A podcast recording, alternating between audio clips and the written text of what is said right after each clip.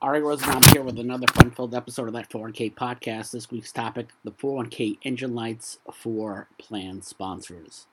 Uh, of course, first things first, uh, that four oh one k site dot com. Sign up um, for all our virtual live events and live events. Uh, we'll be in Texas in May. We will be in the Bronx, New York um, in June. We've got a virtual event at the end of January. Close to fifty people already signed up for that, which is great.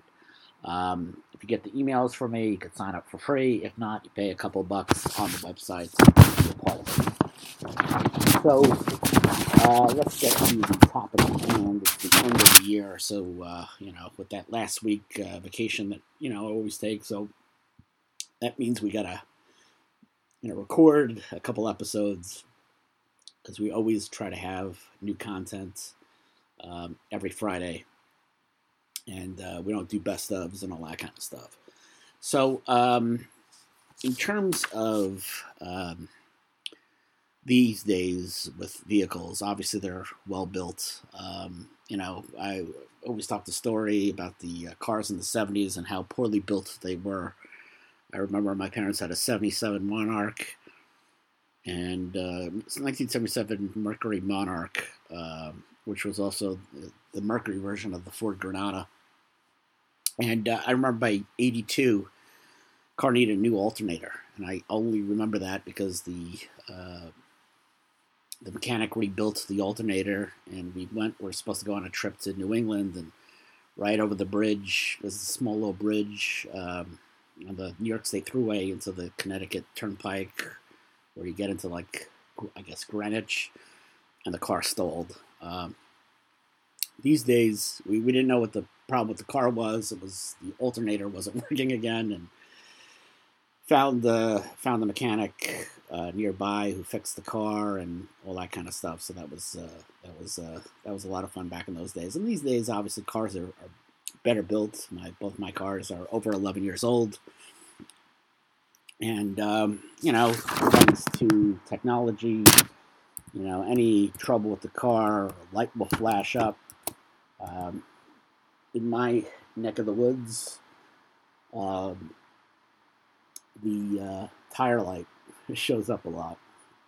I don't know. Uh, I, my cars tend to have, have magnets for nails and all that kind of stuff. But four oh one k plan sponsors don't have that check engine light. Uh, there are warnings that the plan is not operating uh, up to snuff. So plan sponsor really look, has to be proactive, look under the hood, see if there are any issues. And, um, you know, there are certain issues that are, are warning lights. And uh, right off the bat, the late deposit of salary deferrals. Um, for years, there was a definition of salary deferral deposits that uh, we all relied on. It was the fifteenth day of the following month. And still to this day, I get emails. I have a client, I have one T P A client, um, and they wanted to rely on that. And I said, well, you know, you can't. For about ten years now, I want to say, probably a little bit longer, you can't rely on that safe harbor. In the days when everything was done by check, yeah, you could rely on it. Technology really didn't catch up. Um, you know, back in the day when four oh one k plans um, uh, were started back in the eighties, and certainly into the nineties, everything was done by check, even even in this uh, millennium. Up to a certain point, it was all check. And, you know, the thing or two about checks, people forget. You know, these days, you have a check. Um, You know, I go get my mail, I deposit the check, the cash is there that day, depending on the amount, or the following day. In the old days, I remember uh, there was a local bank around the corner from my house in Canarsie, Brooklyn. And, uh, you know, it would be five days for an out-of-state check to clear. So there'd be a hold on it. And obviously there was a hold if the amounts were over ten grand. And, of course, the worst thing to do with the local bank pre-direct uh, deposit was, I think it was the third day of the month when everybody in town got their Social Security check. So you would have a line out the door. Um, and uh, it just was not fun. And obviously, technology has changed. Everything was done through A C H. I worked at a T P A firm, uh, and I've told the story. Uh, the guy running the place, the day-to-day guy, he was on the fifth floor, the most miserable person you've ever met. Uh, and he was just he was just a miserable guy. And even in the days of A C H, he wanted all the clients to FedEx him the check for the salary deferrals. Um, and that predates the change the Department of Labor had, because I left that firm sixteen years ago, but I want to say within the last twelve to fifteen years, ten to fifteen years, Department of Labor said, yeah, you can't rely on that fifteenth day of the following month. You got to get it as soon as possible. And that could be, you know, as little as three days. Uh, there's no, you know, the, the Department of Labor just felt that that was an abuse. The fifteenth day of the following month, there should be no float. An employer shouldn't make money on the float. You shouldn't wait like, you know, thirty days or twenty-five days and make money and interest on the float. And obviously, on the compliance end, you know, you have employers, you know, uh, in, in, in financial problems, and if you allow them that fifteenth day of the following month, they will use those salary deferral monies for their own purposes. I mean, I've known, you know, I've, I've had two uncles go belly up with a company where the tax withholding, they they they tried to make money on that flip. And the tax withholding, if you pocket the tax withholding for employees, the I R S will come after you, and there's personal liability involved with that. I learned that from tax procedure and around the same time that my uncles were going belly up in this uh, Fakakta indoor amusement park business. But thanks to web transactions, A C H, you know, the Department of Labor, again, had that interpretation. You got to get it as soon as possible. So they've been clamping down on it. We know that. There's, you know, question on the Form fifty-five hundred. And, uh, you know, if you are, um, you know, late, um, it took you over a week to put in the deposits, you got a question on the Form fifty-five hundred. You can't lie. You're filing those forms under penalties of perjury. So, you know, those are the issues at hand. Um, you know, uh, and, and the problem with these late deferrals is I've never met an employer who only did it once. Because if you do it once, you do it multiple times. Same thing like taking, you know, being late, uh, uh, uh, taking out a library book. If you didn't return it back, I've never met a person who had a late return only once. They do it multiple times. It's just a habit. And obviously, um, you know, we have a correction process to self-correct it.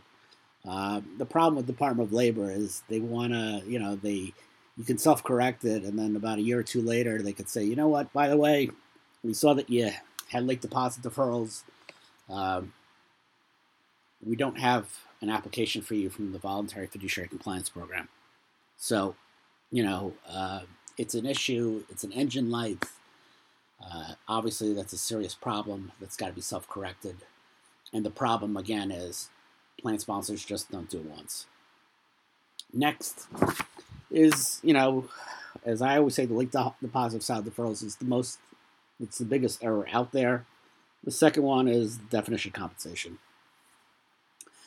It's surprising how many plan sponsors and their T P As get it wrong. So it, obviously, most of the time, it's the plan sponsors. And the plan sponsors, how do I say this nicely?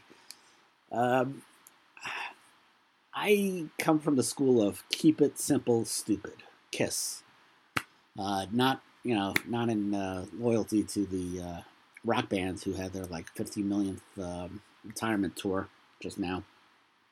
But plan sponsors sometimes want to make life difficult, and you know they don't want to uh, match or do a profit sharing on bonuses or some level of compensation. Uh, one of the weird ones I always remember was we had an automotive group, and they didn't want to pay contributions on the uh, car allowances for uh, you know salespeople of the dealership.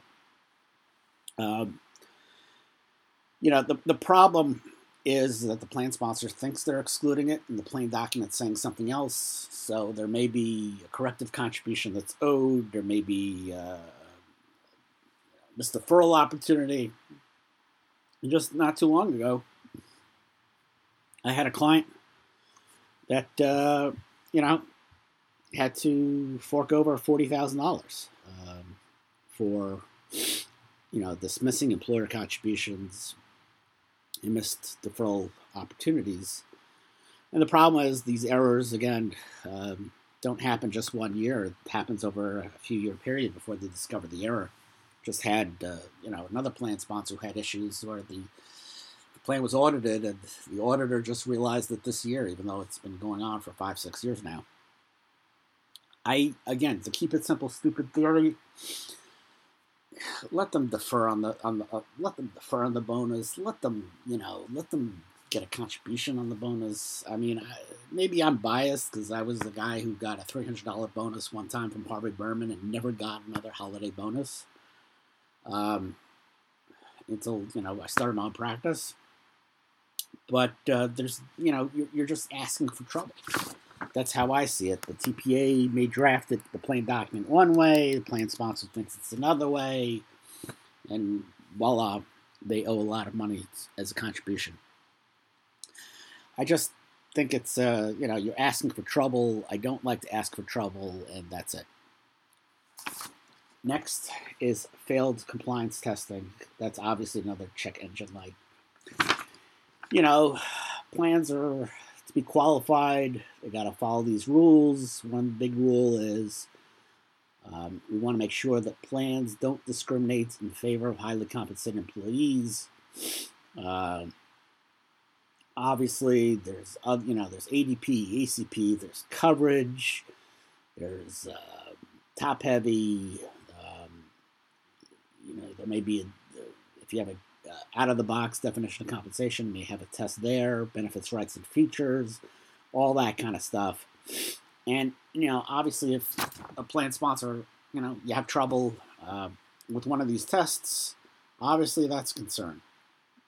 Same thing with the A D P test. A D P test is probably the one biggest failure that we always see. And a plan sponsor just doesn't, you know, usually you could see the problem. You know, sometimes they come close to failing and then they eventually fail. And most people just fail no matter what. It's just the nature of their business. Uh, you know, my daughter works at a local pizzeria. They're not going to have a four oh one k plan until New York State requires them to have one because the A D P. You're paying people, you know, minimum wage. You're paying people above minimum wage. Um... You may have, you know, people who just, you know, can't afford one reason or another, even if you're paying them sixteen bucks an hour. Uh, it's it's it's a hard thing. You know, the owner of the company, the owner of the pizzeria, yeah, he can afford it. His wife probably could afford it. Um, the rest of the employees probably can't. That's just the nature of the business. It's different from, let's say, a law firm or accounting practice. So... You know, obviously, uh, the problem with a failed test is there's got to be correction. You know, A D P, the cheap way to go is to do refunds to H C Es, which isn't popular because that's taxable income. They like always do a Q N E C. They can add a safe harbor design. There's so many ways to fix this. But if there's an issue with a compliance test, um, one year, it's guaranteed that'll be a problem the following year. And again, safe harbor to me is one of the best. You know, I, I, I worked in this business before the Safe Harbor. Safe Harbor is the best thing ever. I was working with Safe Harbor before they, uh, before Ectra said you could use it to satisfy top heavy. It's, it's you know, for the people that can afford it, for the plan sponsors that can afford it, it's a great thing to fix uh, and, and not deal with the discrimination tests. Um, you know, the A D P, A C P, and top heavy. But, uh, you know, outside of that, it could be certainly a, a big issue. Check engine light on participant education. Uh, I always talk about this. Um, ERISA four oh four C, one of the biggest misnomers in the four oh one k plan business. Uh, plan sponsors don't automatically get exempted from liability for participants' losses from uh, their own investments. They have to provide enough information to, uh, you know, to participants in order for them to make informed investment decisions. Um, that means putting a process in place. Uh, so many plans still to this day don't educate their participants, don't have an I P S, don't have an advisor. It's obviously a lot better than it was twenty years ago, but, uh, you know, plan sponsors don't want to educate participants or have enrollment meetings. A lot of them don't want to do that because it takes time from work, and, you know, come on. You got to go to work. You, you can't you can't futz. You can't waste my time. I'm paying for this. And they don't want to schedule the enrollment meetings and the education meetings. And that's obviously a problem. Uh, you have to. You have to give participants enough information so they can make their own investment decisions. And uh, that means working with an advisor, developing an investment policy statement, and, uh, you know, just providing that education at an on-site meeting. Um, you know, I always joke the story about, you know, giving me Morningstar profiles where I used to work. Uh, they didn't, you know, review the plan for ten years. They didn't have an advisor. That's not going to work. That isn't going to help you. Uh, you're going to get no liability protection whatsoever by doing that. So if a plan is not giving education plan participants and it's self-directed investments, you have a huge issue. Last but not least, loans. Uh, you know, I've always said I don't like loans in four oh one k plans, but that's a reality that you have to offer the, in my opinion, you have to offer it. Participants have a right to their money. It's their money, uh, predominantly their money, uh, unless they don't defer and somehow the, the plan gives a profit-sharing contribution. It's their money. Um...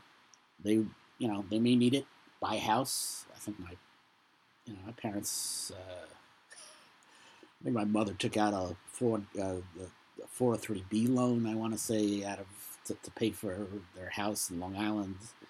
They weren't exactly the best money managers out there, uh, but they had that opportunity, and, you know, they, they paid it off, whatever it was. Life, you know, the idea is, you know, these assets are for retirement, but, you know, life gets in the way.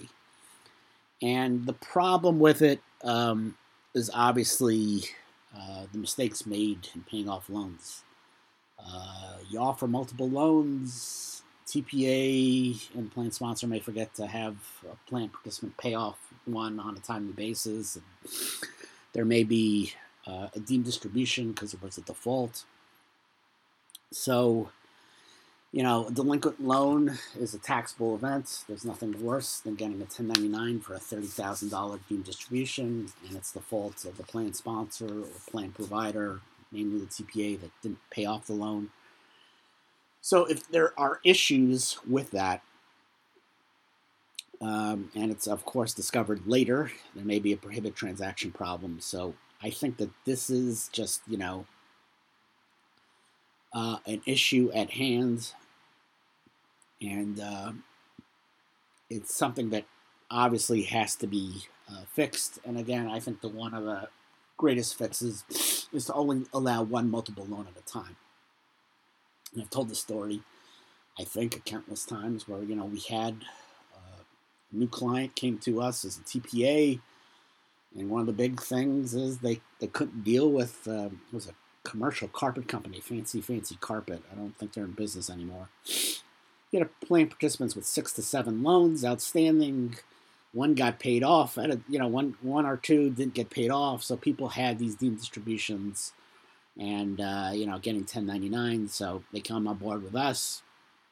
I wrote the plan document, changed it to one loan outstanding. We grandfathered it for those who had the multiple loans, but going forward, only one loan outstanding. And I want to say the issue, of course, came when one of the participants who had multiple loans came out and wanted a new one. And our phone help said, oh, yeah, you can take it out. There's multiple loans outstanding. And the, the advisor flipped out. And the woman who was in charge of conversions uh, lied and said that I drafted the plan with multiple loans outstanding. Now she just put the specs in the system from the old T P A, and uh, that created a little little bit of a hubbub, uh, which of course always plays to my joke that sometimes with these plan administrators, if you wanted to hide something, you put it in the plan document file. I work with administrators who would never read it because, you know, they would look at what was on, you know, Relias.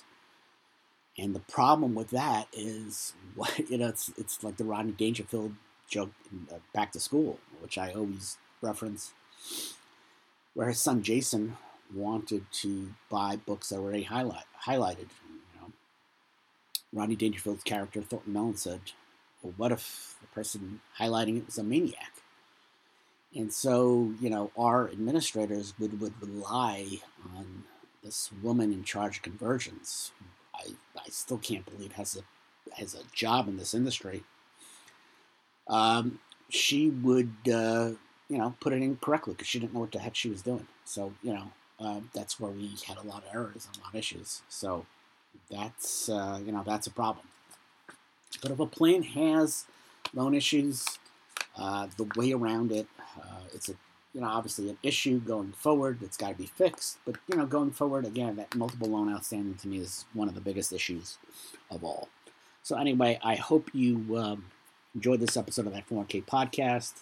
Tune in next week. I think that's going to be the twenty-ninth or something. And uh, there'll be a new episode because I'll have recorded it while I'm in Florida. Uh, I won't have to take my microphone and my old computer and, and you know, record on vacation. So hope you enjoyed this episode and tune in next week for another episode of that four oh one k podcast.